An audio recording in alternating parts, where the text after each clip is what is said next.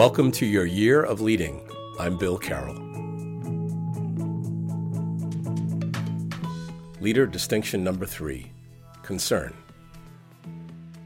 Dissatisfaction, disappointment, disadvantage, these words connote such negativity, but they can actually serve us in the most positive of ways.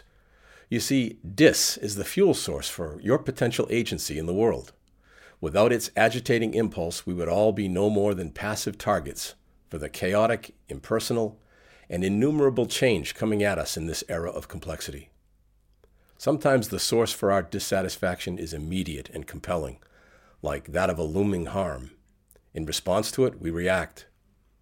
Others witness our taking action and choose to emulate. This is the type of leading that doesn't require a voice to garner followers. At other times, the spur of discontent we feel demands a proactive stance, along with a pause to consider how to plan the execution of our intentions. All our individual forces and talents and vision then serve to undergird our planning. As we begin to move into action, leading of this sort requires a voice to gain followers. Whether it calls for a reactive or for a proactive stance, for action or for voice as action, our dissatisfaction morphs into a concern with a capital C, marking in time this event as the seminal moment, the very counterpoint to passivity, and initiates the cycle of leading that redirects your path. Are your present circumstances dissing you?